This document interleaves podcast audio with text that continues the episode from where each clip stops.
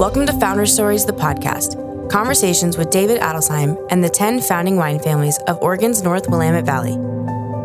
During each episode, David Adelsheim, founder of Adelsheim Vineyard, will sit down with another early pioneer to recount the collaboration and formation of the Willamette Valley wine industry over the last 50 years. Today, David sits down with Ginny Adelsheim overlooking Quarter Mile Lane Vineyard, the vineyard they planted together in 1971. Enjoy!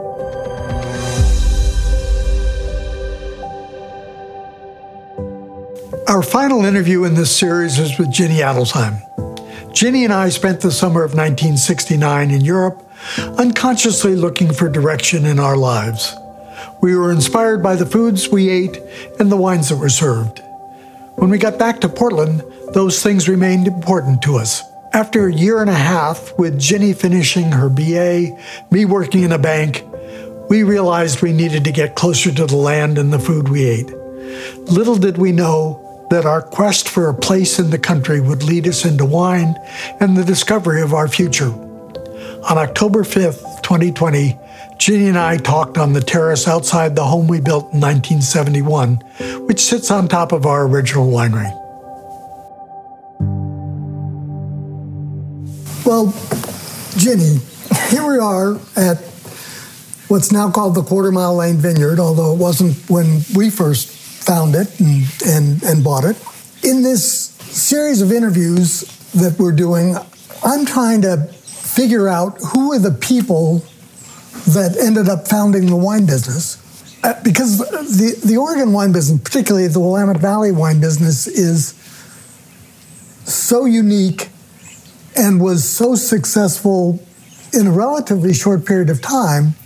And uh, obviously the place had something to do with it and luck too, but an awful lot of it, I, I think, had to do with the people that really were the founders of the industry. And we've sort of decided we're going to look at the first 10 wineries, the people that planted grapes in the 60s and 70s and made wine before 1980, because it's a, it's a sort of a distinct block of 10 wineries. What I'm trying to get at in, in talking to these people, many of whom have been interviewed a lot, is how did they get into the business? What was in their background that made it that made it work somehow? And particularly the connections between the individuals who I think mostly didn't know each other before the wine business started. So obviously we've known each other since 65 65, I think. Was there something either prior to that or in the years between 65 and 71 that prepared you for what happened in 71? Wow. I know. I mean, That's a big question. Yeah, it is. Um, but if I can go back all the way to my childhood, I think there were things that went on in my early years that definitely had an impact on me uh, deciding that I could do this. Um, I grew up in a family where both my parents were very cognizant of nature. My dad loved to camp and took us camping every summer. And uh, my mother was uh, not as outdoorsy, but she had a great love of nature and taught us all about different trees and plants and yeah, mushrooms. She knew all the names. Plus, I think one of the most significant things was the fact that she uh, read Rachel Carson. The very first books she wrote were about the sea. She wrote three books about the sea, and then she wrote um, Silent Spring. And she read those books to us. So I grew up already having a, a an awareness of our impact on the planet. So that was foundational in my approach to all of this. You know, whatever we did, we needed to be uh, doing it with respect for nature and their place. So, was there wine in your family? I mean, no. did you drink wine? Did never? No. We had my dad liked to come home and have some scotch after work. But once we got into the wine business, remember, he, he started drinking wine. Yeah. but uh, I mean, those early years, I, I want to go back to that just a little bit more because there was one other thing that I think was really important for me and my attitude toward living in the country, and that was that my grandmother, my mother's mother, uh, grew up on a homestead in Indiana, and she was an artist and a writer, and wrote all these little stories about her childhood on the homestead and illustrated these stories. They were true stories. And she died when I was just uh, a year old, so I never knew her, but my mother made sure I knew who she was and read these stories to us. So I had a great romantic vision of living in the country and, and what it would be like to grow your own food and have chickens and ducks and all that. And uh, yeah, and so that was a that was a really important thing I had in my head always. Wine started to become part of our lives. Um, we got married. I went to Korea for the army. You went for um, as an unaccompanied whatever it was officially called, and we when I got out of the army, I did it in Korea, and we went to Japan, and then we went to Eastern Russia and took the Trans Siberian Express all the way to Moscow. Eight days of hell. Uh, Not all. It was no, kind of amazing, actually. it was. Um, but spent the summer in Europe that year. And is, do you have specific memories of that trip having anything to do with wine? Yes, um, and food. Those two really went hand in hand for me. Um, I, my first memory of really thinking about food in a different way was when we were in Moscow, actually. I'd lived, you know, we'd lived in Korea for a year and a half at that point, and so I hadn't been eating Western food really for quite a while, or it was mm. sort of quasi. Yeah. Um, and when we were in Moscow, one night we went to dinner and I'll never forget this dinner we had. It was incredible. There were these little tiny puff pastry shells with tiny petit pois in them and stuff like that. And it was like, wow. And then we had a bed, a bed and breakfast in Berlin with two, the two gay men who were fabulous cooks. And we'd have these ph- phenomenal breakfasts, you know, with just this repast in front of us in little egg cups with on and on. And but then the thing that I remember the most that really knocked my socks off was when we went to Switzerland and stayed with Aunt Nellie. This was uh, you remember her? She yeah. was the aunt of Louisette, who we knew in Korea. Right. And Louisette had said, Well, go see Aunt Nellie when you're in Switzerland. So we drove up to her apartment, tiny little place, and she greeted us at the door and invited us in and fixed us the most amazing little dinner. It was an apple pancake, I believe, that she cooked in one pan. And this was a woman that was probably my age, 75. And she flipped the cake up into the air and caught it in the pan. And then she went outside and snipped some herbs, and, and she had, you know, by the back steps, and made this lovely little, it was a, a potato soup with these, you know, chives and parsley in it. And it was so simple and it was so good. It was like, gosh, why haven't I done that? and so when we came back, I was all gung ho. And you too, we were both really excited about food and wine. And I do remember the wine that we had with that meal, which was a Beaujolais. Wow. I don't remember that at all. no, I mean, that kind of crazy things, yeah. but yeah. So I would say yes, that, that trip was really uh, an eye opener for me about food and wine.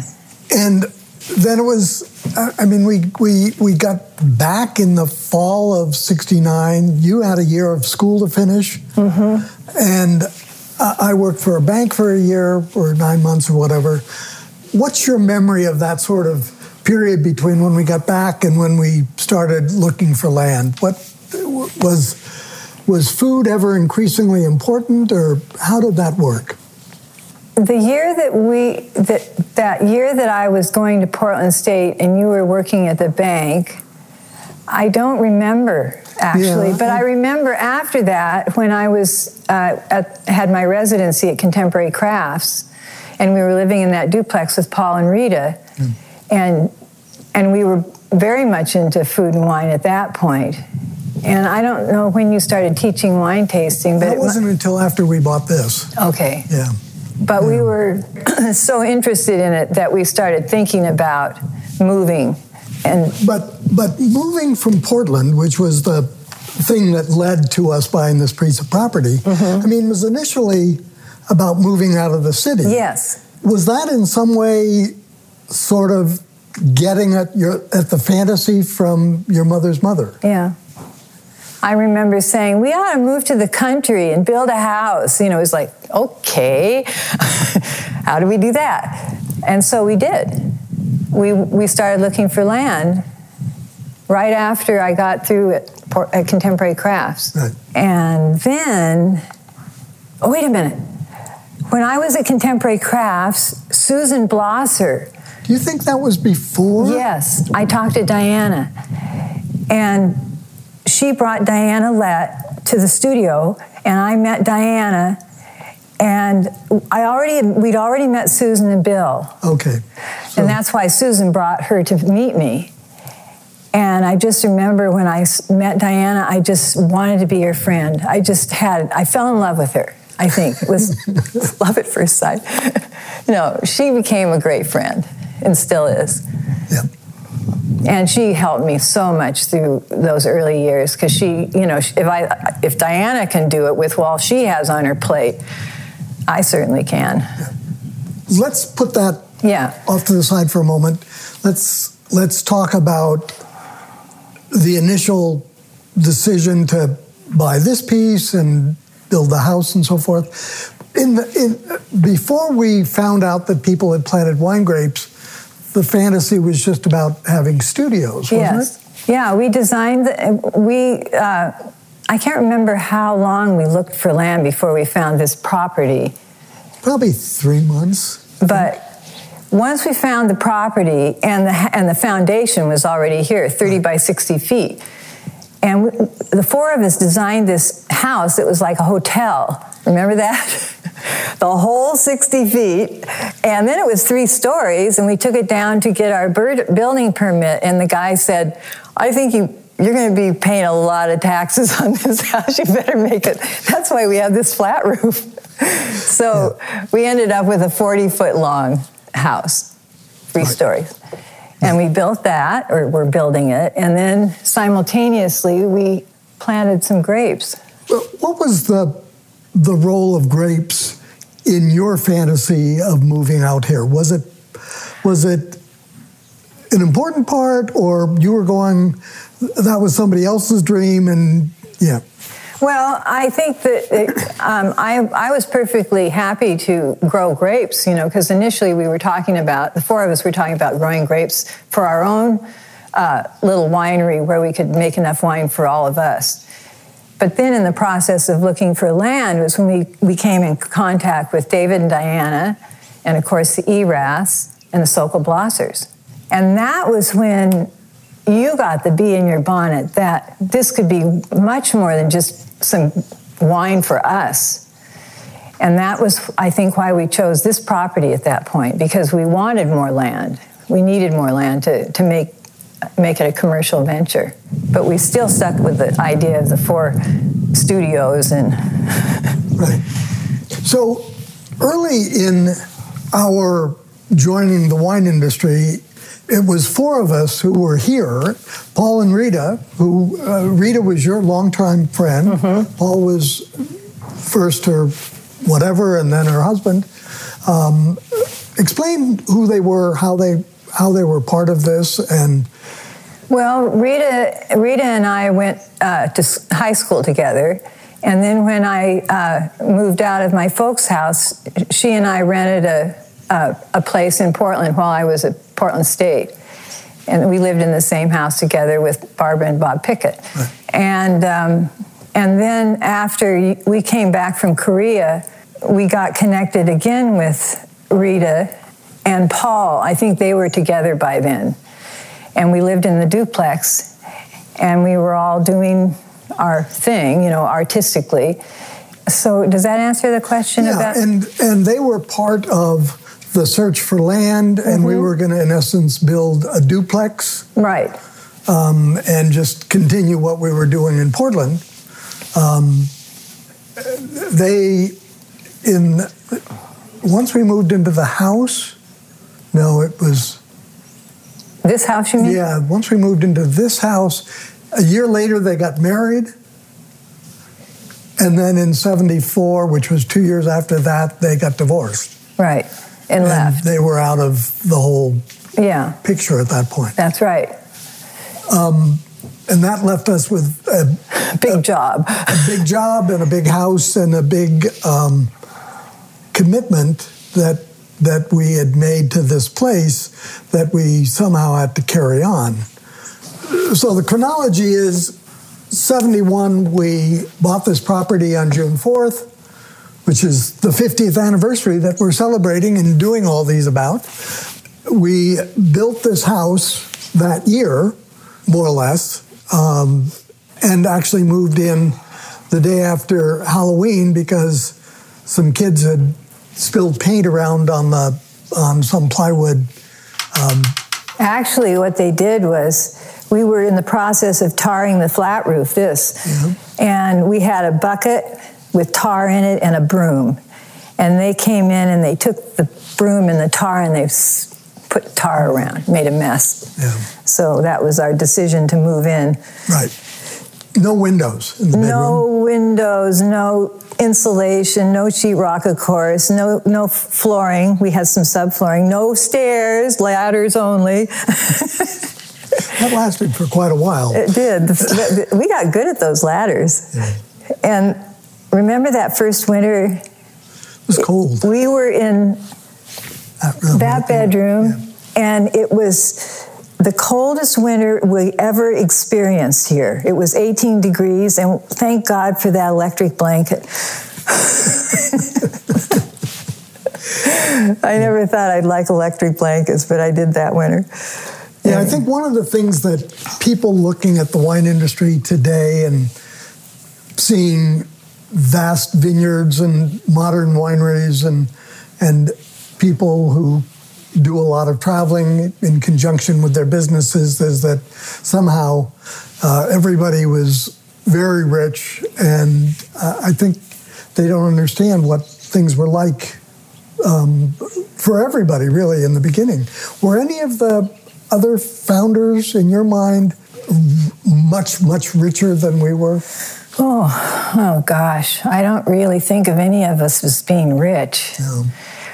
Our our living conditions were a little uh, compromised compared to other people because we were building our own house and we never had enough money to get it finished or time. More importantly, maybe even that was a big challenge for both of us. Yeah. Was trying to figure out how to do it all, and plus we had to work. You were working in. Uh, restaurants. You were at Lomlad, and I was at Crepe Fair, and trying to be an artist. And Yeah, just I mean, once 1975 came around, we were able to hire Bill Doan and um, Dennis, I think, Dennis Butler, to do some of the work in the vineyard, so that we didn't end up having to do all of that. But that was it was still at a time when there wasn't a workforce Right. to do the vineyards, and so uh, in essence, we had to do it, or we had to somehow figure out how to have friends do it, or have get help. well, we did, and we used our friends mercilessly. no, remember those big planting parties we'd have? Yeah. We I mean, that vineyard that is the, the remnant of, of the early plantings, 1974, we in essence had a party, I don't know what month it was, probably May, where we had a bunch of friends out and, and our parents. our parents and, Yep. and, and, and planted all 2.5 acres of that in one pretty long morning. Yeah. And then we fed them really well. Or at least a lot of carbohydrates. And then when Bob and Barbara were living with us, Barbara and I laid out all the, well, what is that now? It's not Chardonnay anymore. Down there? Oh, yes, it, it, it was Chardonnay. Yeah, but it isn't now. Uh, it actually is. Is it? Yeah. Oh, are those the original vines? Uh, it was originally Riesling. Chardonnay was beyond that. No, this is new Chardonnay. Oh, okay. Yeah. So we definitely got got help from our family and friends. It was it was a huge, huge thing. Yeah, I think that's pretty consistent across the wineries. A lot of people from one winery went over to the other another winery and helped them plant. Mm-hmm. Um, so it's it, it's certainly sort of the the barn raising approach to planting vineyards. That's for sure. Yeah.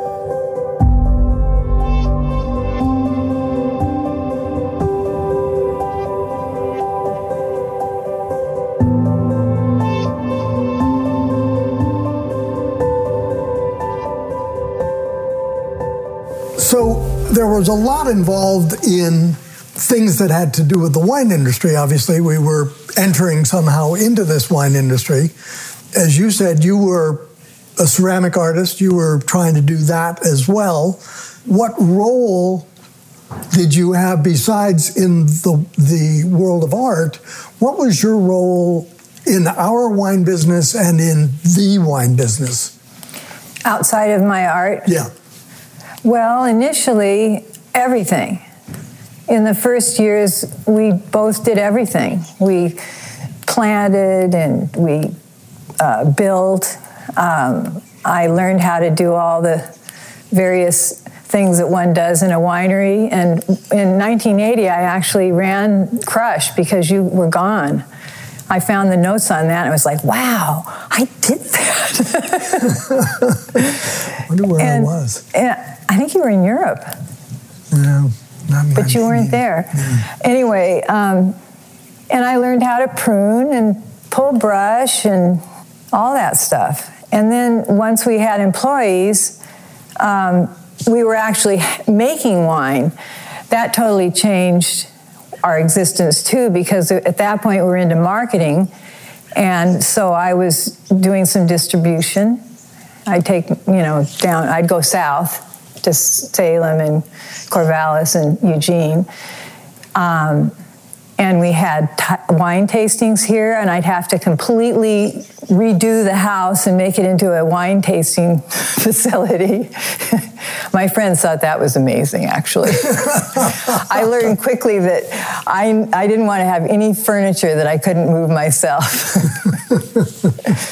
and we put on dinners, and that was really important too. Even though we didn't have a fancy place, we had a lot of really important people come through here in those early years. There was a lot of interest even before Robert came. Drouhin. Drouhin, excuse me. Um, there was a lot of interest from from Europe because Ribéreau-Gayon came here. Yeah. Why did he do that? I think he was, this is, a, this is a professor from the University of Bordeaux, um, but he gave, a, I think um, somebody convinced him to do a lecture at, in Portland, maybe it was at Portland State, and either after that lecture or the next day or something, we had him to dinner with a bunch of, Oh, it was over 20, it was like 25 people. yeah.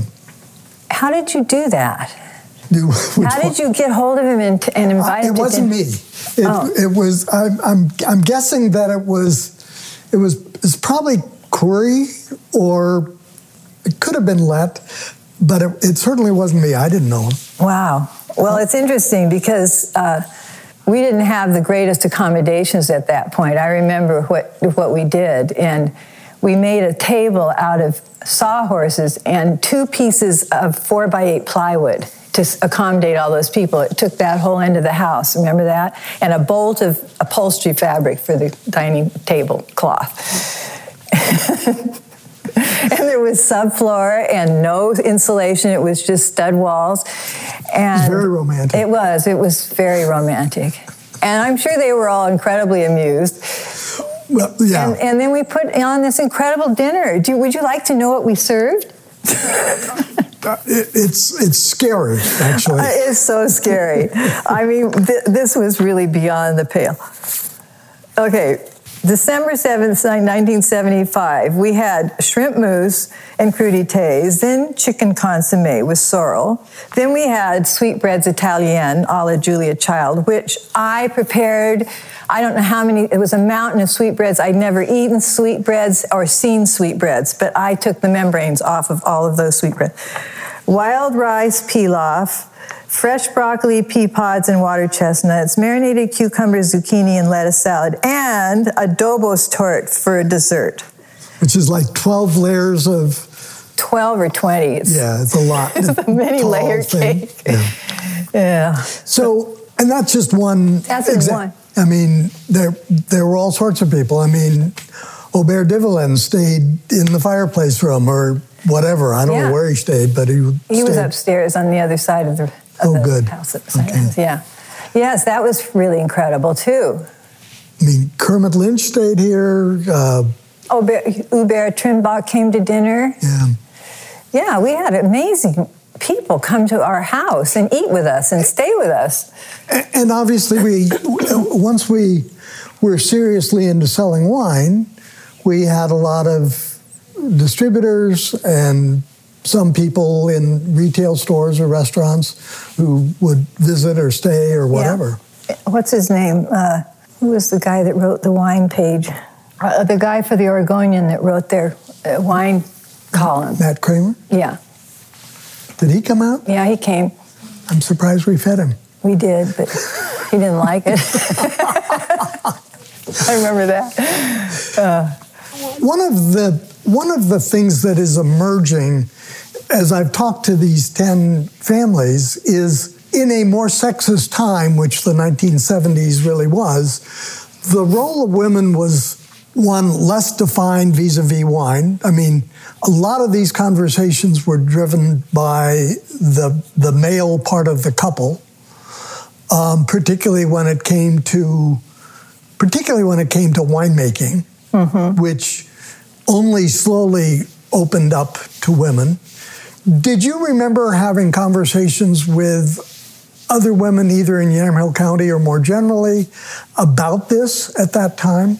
Well, mainly in the context of the role that we just assumed out of necessity, which had a lot to do with entertaining and making uh, making the wine industry a hospitable industry for people that came here to find out about us. That was a very important role that we all played. It's interesting that in Washington County, the women ended up, in essence, driving the marketing and tasting room sales aspect of Washington County. And I think it's because that was closer to Portland and they were trying to attract visitors from Portland. Um, many of them had some version of a tasting room. I don't know that it was as formal as what we would talk about as a tasting room today, but they were trying to get visitors out on the weekends and they did a lot of events. But in my memory, that wasn't what we were doing in Yamhill County. I don't believe we were. And I remember I was adamantly against it. Do you? Remember that? Yeah. Partially, or maybe totally, because our house was our business and I didn't want a tasting room basically in my house. And people were already driving up and knocking on the door and assuming that it was just fine to, you know, wander around in the vineyard and come in the house. There was a wine editor from uh, Sunset Magazine, oh. I believe. that was so bad. I don't know if I should tell this story. Yeah, you should. I should? Yes. oh my God. Well, this was right after Lizzie was born, and it was a hot summer day, and um, I was out on the deck. Liz, Lizzie, I was literally, literally nursing Lizzie. And uh, I heard a car drive up, and it was Bridget. Oh, I can't think of her last name. She worked for um, uh, School of Arts and Crafts, and somehow or other she had brought the editor of Sunset Magazine out here without letting me know ahead of time. So I open the door, you know, I'm just wearing the most horrendous outfit ever. And, uh, and she introduces me right there on the doorstep. What am I going to do? So I invite him in.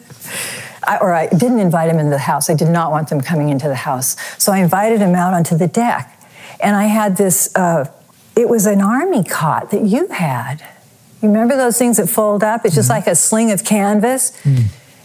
And she sat down on it, and the whole thing collapsed.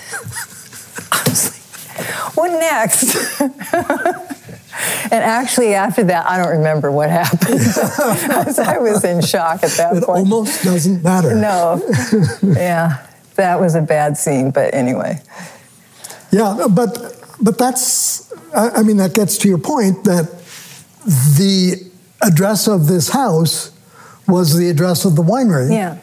And so people, perhaps not quite as distinguished as the editor of Sunset Magazine, would show up thinking that this was Napa Valley and th- there would be a big tasting room and, and, and all that, yeah. which of course there wasn't. Yeah. It seems to me that Yamhill County was more interested in distribution distribution outside of Oregon. I mean, we made the first wine in 1978, and in 79 we had a distributor in Washington, and in 81 I think we had Annie Hinsdale in Oregon. I mean, we, we quickly started realizing that we needed distributors. Uh, and then after that, with Steve Carey, the the broker who took on a business of, of, of helping wineries establish things around the country. And that became the focus rather than trying to get people out for the weekend. Mm-hmm. But even so, it was really the Letts that invented Wine Country Thanksgiving.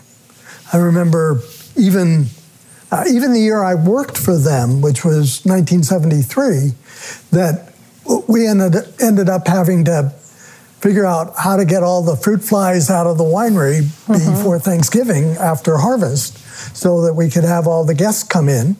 Um, and um, that was probably the, I imagine it was the second wine country Thanksgiving that they did. When did when did the wine industry take over that date? and, I, and I became... think it was, it, it was certainly it, it, was it was certainly after we started having wine to sell, which would have been in 1979 to 81 or 82. But it, it was not, it, it's, it's got to be in the early 80s. I think that it became a more generalized thing, much to Diana's dismay, I think, initially. But uh, didn't matter to David? Uh, well, I don't know that. Yeah.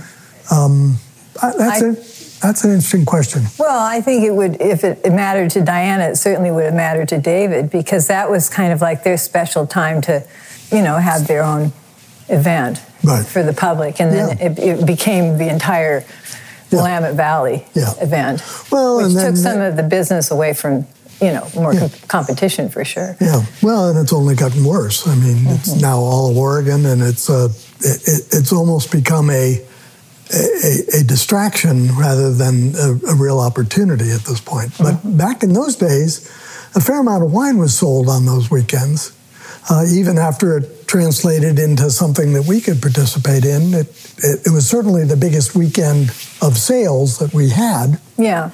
And there weren't there weren't many other.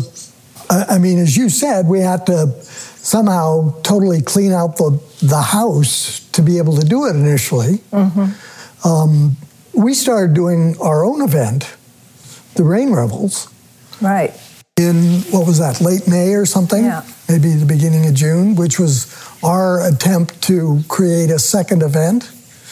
Uh, How many of those did we do? About six? Six or so, yeah. And you did you did invitations. I did those Rain Revels cartoons. Yeah. the guys in the wetsuits. Remember that? Yeah, I Because it was always raining. yeah. Well, the, the joke was that it was Rain Revels, and if it actually rained, it was a disaster because yeah. we had no place for anybody to be. So right. we were hoping that the rain didn't actually happen. Um, so uh, obviously, you and Diana were probably. That, that was probably your closest friend, at least in the wine business at that point, right? In, in oh, the yeah. 70s and early 80s? Oh, yeah. What kinds of things did you do, either that had nothing to do with wine or that in essence, helped build up the wine business that didn't have to do with David and me.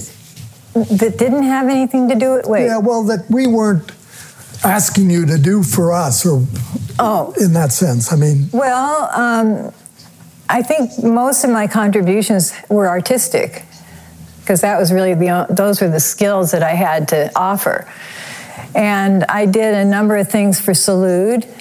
Um, well, why don't we let's Oh. let no, no, no, that, that's fine, but that comes later. So why Oh. don't we talk? Why don't we talk first about how you used your art for our business? oh, okay. I think that makes sense, and and maybe you can take us through sort of the the fantasies before we actually had wine to sell. It's a hummingbird. Oh, wow. Yeah, um, The fantasies before we had wine to sell, and then once we actually had to get some labels, and what your thinking was on that. Before we had wine to sell, Well, it was the Chief Chehalem FACO label that we did for something that you put on something. we didn't ever use that on No, anything. No. I think that was Susanna's actually, her idea. Was it? With the ducks out there in the pond, that was part of the label. Oh yeah. Yeah. But well, once we had wine and you know we had to think about how to sell it, that was when I thought about drawing um, people because that's what I could do. I'd done a lot of portraiture, so it made sense to draw somebody. Um, but the very should I show you the Sure, bottle now? Absolutely. Um, this was the very first label I drew, which um, was a black and white drawing, actually. It was just a graphite pencil drawing, and then the color was, um, you know, added later. But it's not a person that I know, it was just a fantasy face. And it was supposed to be a vineyard spirit, something like that. And it has uh, grapes growing along the top of the label. And I did, I always was very careful to do the botanically correct drawing of the la- of the so that's vine. a Semillon vine. That's a Semillon vine. And uh, And, and you would have drawn that in the spring of 79, probably. Or, I mean, we would have bottled that be in June or July of 79.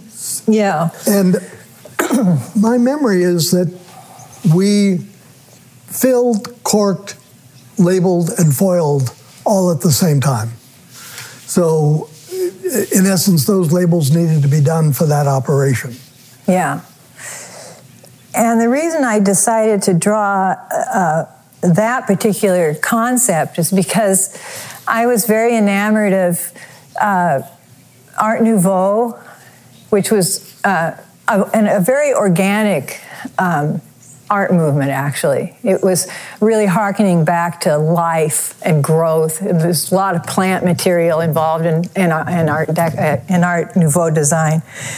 And uh, so that was part of the concept that I was trying to get at. And there were certainly others who were doing some version of an Art Nouveau label. I mean, what was the guy's name in California that did a couple of labels? Um, did Chez? Uh, Oh, uh, yeah, Goines. Yeah, John Lan- John Lance Goines. No, something like that. I don't that. remember his Yeah. first name, but uh, yeah, he had a was a beautiful designer. I, I wouldn't necessarily say Art Nouveau, but but he was he was definitely somebody that influenced me, and in his sort of graphic approach. Um, and then when uh, should I keep going on this? and then the next drawing I did was for these two wines were from grapes that we bought because we didn't have our own fruit at that point. Well, we had so little that Yeah, we, there wasn't enough to bottle. So in order to, you know, sell some wine and make some money, we bought uh, from Sagemoor, Merlot and Semillon. And so the Semillon of the Merlot was the first actual portrait I drew, and that's of my oldest dear friend Connie, Connie Keener, and who lived with us. She and her daughter lived with us for two years. And during that time, I had, you know, she was my captive model. So I drew her for the first, uh, first Merlot label. She was a very good model. So, I mean, the first one you invented the person. Yeah. what was what was your thinking that you should do a different person on the second label? You. Did you I were the you you had to do that? You always wanted a new face for every wine, don't you remember? I was kidding. I used up every one of my friends and their daughters. And how many labels did we do? Lot. Okay, this is the time I whip out the card Okay. and show you how many labels. There are actually a few that aren't in here, Yeah, I was going to say. but uh, these are more or less all of the portraits. And that's the vineyard portrait, winter. But there's Semillon, there's the Merlot. Oh, I should talk about Scott, Scott Whitehurst. I did one, one label that was not a female. Scott Whitehurst was our, our neighbor boy that lived right over there, and he worked in the winery for a while. And he, um, I thought, well, I should do a guy. You know, I shouldn't just have women on the labels. So I drew Scott right here, reclining under a grapevine. and it didn't sell too well, so I went back to women. I'm going to pour some wine just in case. oh boy, just what I need. Thanks. What is it? It's um, 2015 Bubbles Oh, Rosé, cute. Nice. a label that not only did you have nothing to do with, I had nothing to do with. Here's the Merlot original drawing, so you can see Oh, what yeah. it what it looked like before it was in color. Does that make any sense? yeah, So, did you taste it? I did. How is it? Nice. Cheers. Cheers. Mmm, lovely. What year is it? 15. Oh, five years old. Oh, yeah. No, I mean, bubbles are supposed to age. Mmm. That's really nice. Brr. It's cold. I know, I'm shaking.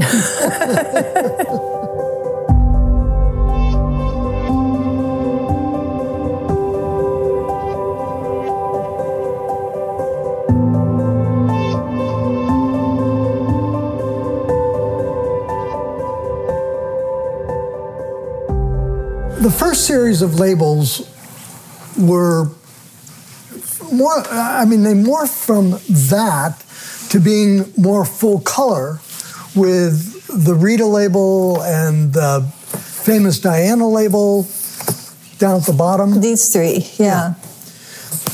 I, I mean, in, Oh, explain them. Okay, well, um, as I recall, you were interested in full color. And I had never really thought in color because I don't think in color. And I was just interested in doing these sort of, you know, one color drawings. And, um, but you convinced me that we should go into the color thing. And so I decided that these labels, where there was a portrait and the vineyard in the background, should um, reflect those old fruit turn of the turn of the century fruit labels. You know, if you remember, they often had a portrait of a fruit, you know, like a big peach in the foreground, and then there would be this beautiful orchard, you know, going off into the distance. And, and that was my idea. Only instead of a big grape cluster, there'd be a person's head. that was the concept. And I, I, keep that out Oh, for a second. okay. I mean, the first was Rita, the the woman that was part of Part the of original. our original, yeah. And the the second and third were Diana Lett in, for the Pinot Noir, Mm-hmm. and Barbara Pickett, your friend from Portland State, Right. for the Chardonnay. Right. Why them and Well, Barbara, um, all the people that I used on that I did portraits of had a connection to the winer to the to our business somehow. And Barbara and Bob, you know, of course, lived with us for a year, and she and I, as I said earlier, laid out the whole Chardonnay block ourselves with those big long pieces of uh, what do they call that? It's not wire cable? cable. And you had, oh, this was so cool. You had all these lead weights that you were going to use to hammer into the keys on the back of the, the back of the harpsichord we built. There was a whole bag of them. and we took those lead weights and hammered them onto the cable at every how many feet between the where the grapes were going to be. Six, I think. So we had those things whacked. I don't know how we thought that up. That was so weird. anyway, that was why Barbara got to be on the Chardonnay label because she laid out the Chardonnay with me. and Diana, of course, because she's the, she and David are the founders of the industry. So that was my thank you to them. Not that it was necessarily any great honor to be on our label, but well, I, she nicely said yes. I've often wondered what they thought. Have you ever asked that question of any of them? Diana's too nice to say. I'll ask her this afternoon. We'll don't see. don't put her on the spot. That's not fair. okay. Um, so as so, go ahead. Okay, so so those were kind of like you know harkening back to the old fruit, fruit labels. Right.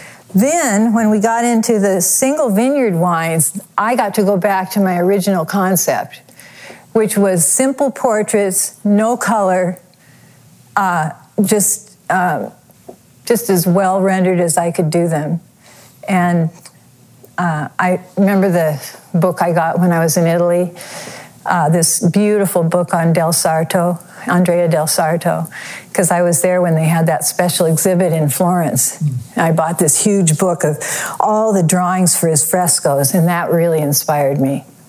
Is that third bottle the outcome? Yeah. That, I guess that was the first portrait I did after coming back of Lizzie. Yeah, there it is. Ta-da! it's hard to tell. And, and so 86 was the, the first Lizzie, and 2015 was the last Lizzie. Um, so that's a 30 year run. Yeah, I think that's right. Yeah. um, and that that label, other than sort of being reconfigured physically, I mean, the portrait stayed the entire time.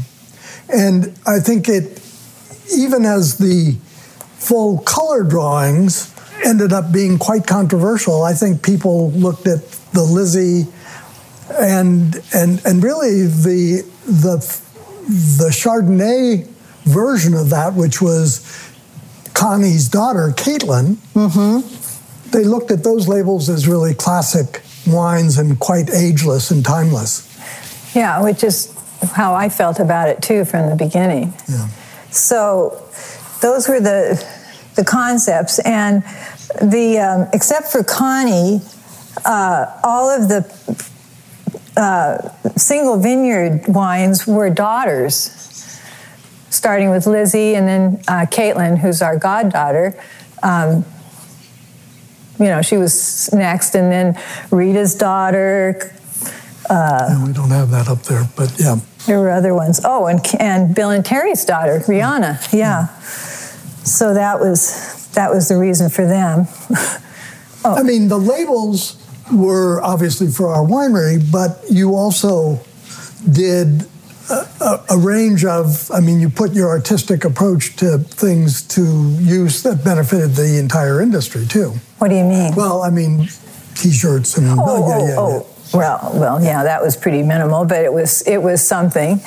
Um, I was uh, honored when I was asked to um, three separate times to do things for Salud. Mm.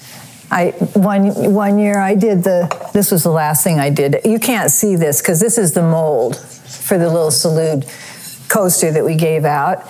And then one year I did uh, tiles for everyone that said IPNC on them with and the date. This was for 87. This is not one that I was like the one I sold though because this glaze wasn't on it on the ones.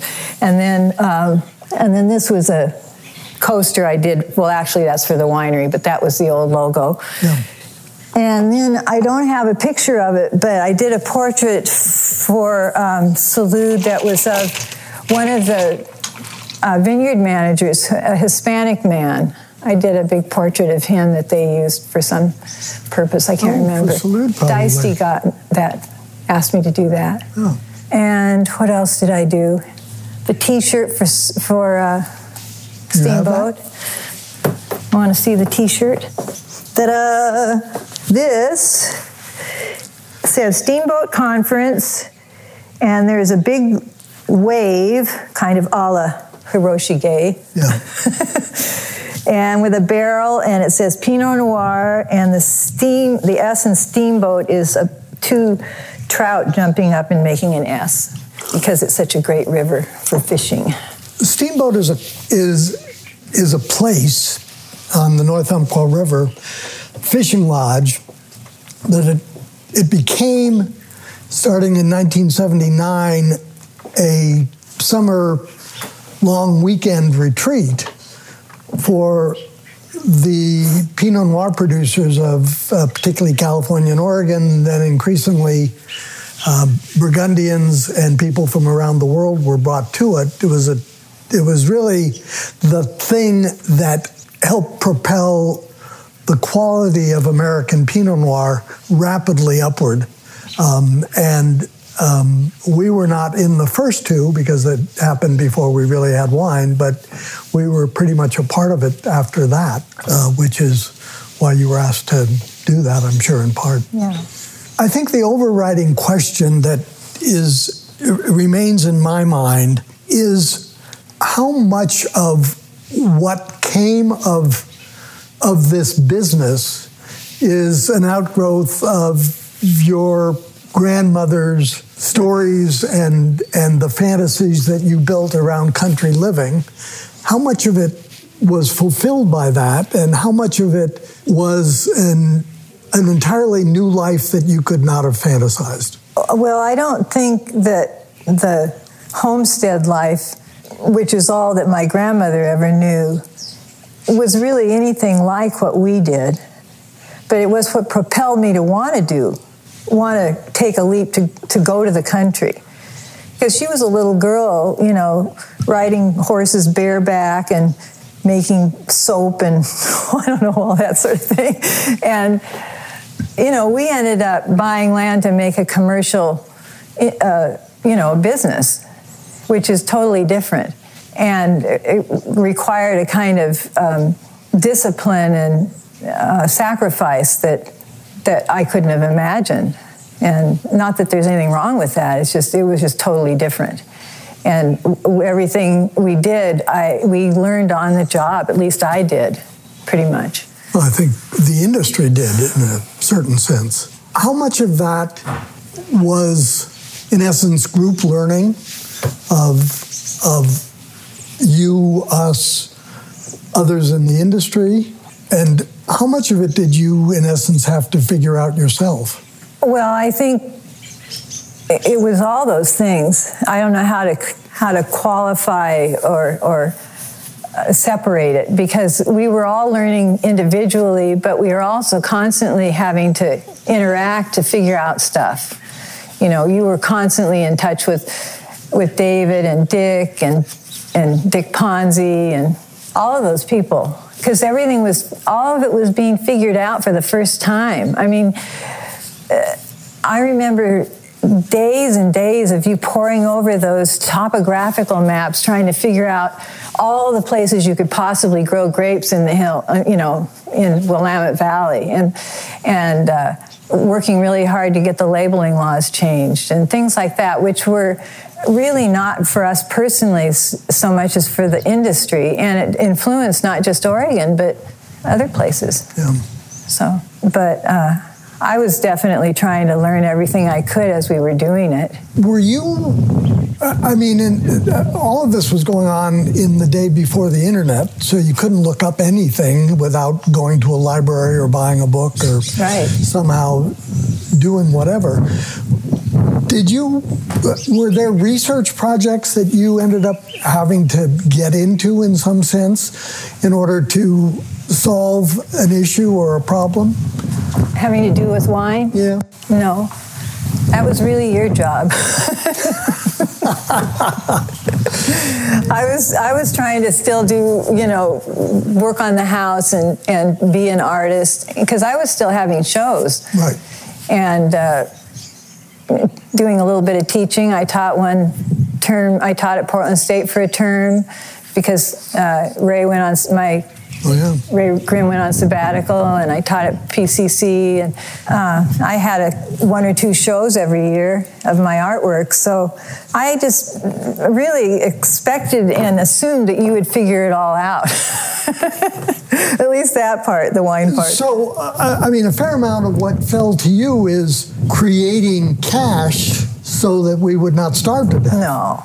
I wouldn't say I, I, created enough cash to keep us from starving to death. I barely made any money, but it was important to make whatever I did. Um, I don't know. You well, you worked in the restaurants. Well, I mean, until until I couldn't work, obviously. And I worked in a restaurant. Yeah. For a while there. I don't know. We somehow managed one of the things I, you know, you asked me earlier what was one of the jobs I had that wasn't art related. And I would say one of the jobs that wasn't ever, you know, I didn't have it on a job description or anything, but I really was a liaison between the employees and you because you were really busy and a lot of times you were not here because you were traveling. And so I sort of became the, the go between. And that was, that actually was a really important role because they'd come to me and say, I need this or that or, you know, whatever. And then I'd. But find me in a good mood. And, yeah. Yeah. Beat you over the head. Yeah, that's, uh, I, I, think that's an important point because, um, particularly once we were having to sell wine, um, there was a lot of travel just to be where the wine was being sold. Yeah. Did you do any of that travel for the sale of wine? Oh, yeah. Well, not out of the state, but I did in, you know, as I said earlier, yeah. I would I would take wine. That was when that was in 1980, 81 when yeah. I was doing that. And I was pregnant actually for part of that time. It was getting hard to carry those cases. I wanted to bring up the whole uh, one of the issues that ha- has always been um, important to me was how the industry affects the environment. And as we grew, as the, as the Oregon wine industry grew, I became more and more distressed because I realized this was a huge thing that was happening in Oregon and many, many areas of, of you know, the countryside were being put into grapes. And I was thinking, oh my God, are we going to have another monoculture? You know, what's happening? Oh no, these fences are going up. How are, how are the wild animals going to be able to find the corridors to get up down the mountain? Those were things that really upset me. And for a while there, I didn't feel like there was enough concern about it. But I am happy to say that now I see a totally different attitude where people in the industry are much more, and it's a lot of it is the second generation because they've grown up with a realization of the environment and how, how uh, uh, critical it is that we, we change some of our practices and, and really uh, be good stewards. So that, that's something that I've continued to be interested in, even though I'm no longer involved. Yeah, I'm. I mean, I, I think it's a good point about the second generation uh, formalizing that. I think in the early days, I mean, you hinted at that always being a concern, and I think we always thought that we were doing the right thing. Um, we were trying not to spray herbicides, and we were trying to make decisions that made sense sometimes our employees, particularly after we got bigger, ended up going in directions that weren't necessarily in keeping with what we were doing. But I, I think we, after the turn of the century, certainly got involved with LIVE and got involved with um, being much more critical about what went on and what we would allow to be sprayed. Um, and trying to understand the balance between driving through the vineyard too much and spraying the chemicals you needed to keep powdery mildew from taking over the vineyard. So, yeah. yeah. Also, just the whole concept of um, uh, how do we share the uh, the land with the, the wildlife? What what kind of compromises are we willing to make? Um, fencing being an important one for me. Uh, but you know the way the soil is treated, and those are things that are that hadn't really been thought about in the beginning, or at least I didn't, I wasn't aware of it. But now, I, I mean, Mimi Casteel and uh, other people are really uh, very much involved with that, Right. and Right. that's super important. Yeah. Yeah, and it's uh, particularly in, in now that we see the effects of global warming on on where we are, um, going through and tilling soil, um, and in essence unbinding the carbon that has been sequestered in that soil is something you don't want to do an awful lot. Yeah. Uh, in, in to try to keep CO2 from escaping. Uh, Obviously, we've come a long way from 1971 and the and the early days of the wine industry. It's arguably very successful. Um, it's known around the world. What are aspects of that that you're particularly proud about? Well, I just think the fact that that we became a successful agricultural industry is something to be proud of, and uh, and I will continue to be proud of it as long as the industry uh, produces good wine and uh, and continues to really care about the environment so that we can coexist in a sustainable way. And uh, I am happy that I was a part of the, the industry before it was an industry, when it was an idea, a concept, and we were able to create what we wanted without any prior influence, really, at least not in Oregon. That was, a, that was so freeing just to see what we could do and not have to worry that, oh my God, that person already did it or they did it better. You know, that was, that was a wonderful thing. Plus, there were so few of us that we really had a kind of familial camaraderie in the way that we approached everything. And I, and I don't think it's easy to do that when industry gets to be so big. Listen to the birds. Must be having a feast. Well, they may. They've got whole vineyards to deal with. Yeah. Um, are there are there things that distress you about what has happened so far in the in the wine business, Well, or or is it more about hope, hoping that good decisions continue to be made? I think that's that's it. I'm not exactly distressed, but I am uh, concerned because whenever agriculture beco- becomes a big industry, you have risks. You know, you're more in competition with the natural environment, so you have to be more careful. And I mean, but I think that the Oregon wine industry has a good mentality about that. I'm not so sure about other places. So, yeah, I feel confident. The one last thing I'd like to sort of get my hands around, and it's sort of the reason for doing these interviews, is what are the unique things that we still see in the wine industry today that grew out of or that had their origins in that founding period and the distinct aspects of the founding of this this wine industry, particularly in the North Willamette Valley. I'm I'm thinking partly because nobody had money. Did that lead us to make certain decisions? Uh, I mean, this industry is so different than many of the New World wine industries. How so? Well, it focuses on one grape variety. Nobody does that. It is largely an industry of small wineries. Almost all states end up with a Ste. Michelle or a, a, a, a Gallo or whatever. And, and there are a couple of bigger things, but there's nothing. And those wineries aren't the, the epitome of the industry. The, it's it's the wineries you can go out and visit and actually meet the people that own it and make the wine that are the image of this industry. Mm-hmm. Does that trace itself back to the beginnings when nobody had money?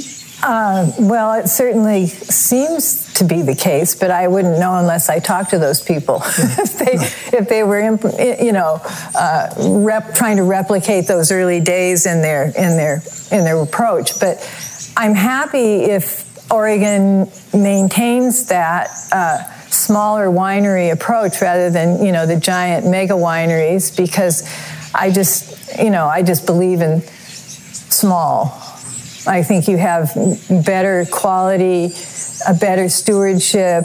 Um, you're not turning into some sort of ultra rich business that usually, to me, is not necessarily a very good thing. But um, yeah, I it's hard to really answer that question because I haven't been a part of the Oregon wine industry now for quite a few years, so I haven't been able to have firsthand knowledge of, of the, the wineries that are coming on. But I do feel a lot of hope just because, like I said earlier, um, the second generation of wine winemakers, people that grew up in this industry and took over when their parents got tired or died um, are a wonderful group who seem to have the same kind of uh, ideals that we had. Would you agree with that? Yeah, absolutely. And they seem to be taking on the mantle of collaboration. Yeah. Which was so critical for us, as you as you talked about, that a lot of the problems we couldn't have solved on our own, mm-hmm. we could solve together. Right. Uh, and I see that continuing to happen. It, I think it always helps if you don't have somebody with so much money that they think they can do it on their own. Mm-hmm. And uh, although obviously the wine business, there are more people coming into it who bring wealth to it. Uh, I think the the center core of the wine business remains um, the, the, spiritual inheritors of our maybe impoverished is a little bit too extreme, but uh, oh, not having a, the luxury of a lot of money to be able to do marketing campaigns and um, hire consultants and, and, and that kind of thing. Yeah, yeah, I, that's that's very true. So thank you for coming out and um, exploring the the period of 40 and 50 years ago, which was so obviously transformative for our lives, but I think um, is expressed. I think it's not too extreme to say that there are expressions of what we helped create back then that one still sees today in the wine industry. Yeah. I'll drink to that. Okay. Thanks, Dave. Thanks. Thank you for listening to Founder Stories, the podcast. This episode was produced by Adelsheim Vineyard in partnership with House Below Productions. New episodes are released monthly, and you can find them on Stitcher, Spotify, Apple Podcasts, and Google Podcasts. Visit our website, adelsheim.com slash 50 years to watch full interviews of David Adelsheim with the other founders of the Willamette Valley wine industry. And join us as we pay homage to half a century of lofty dreams, pioneering spirits, and world-class wine.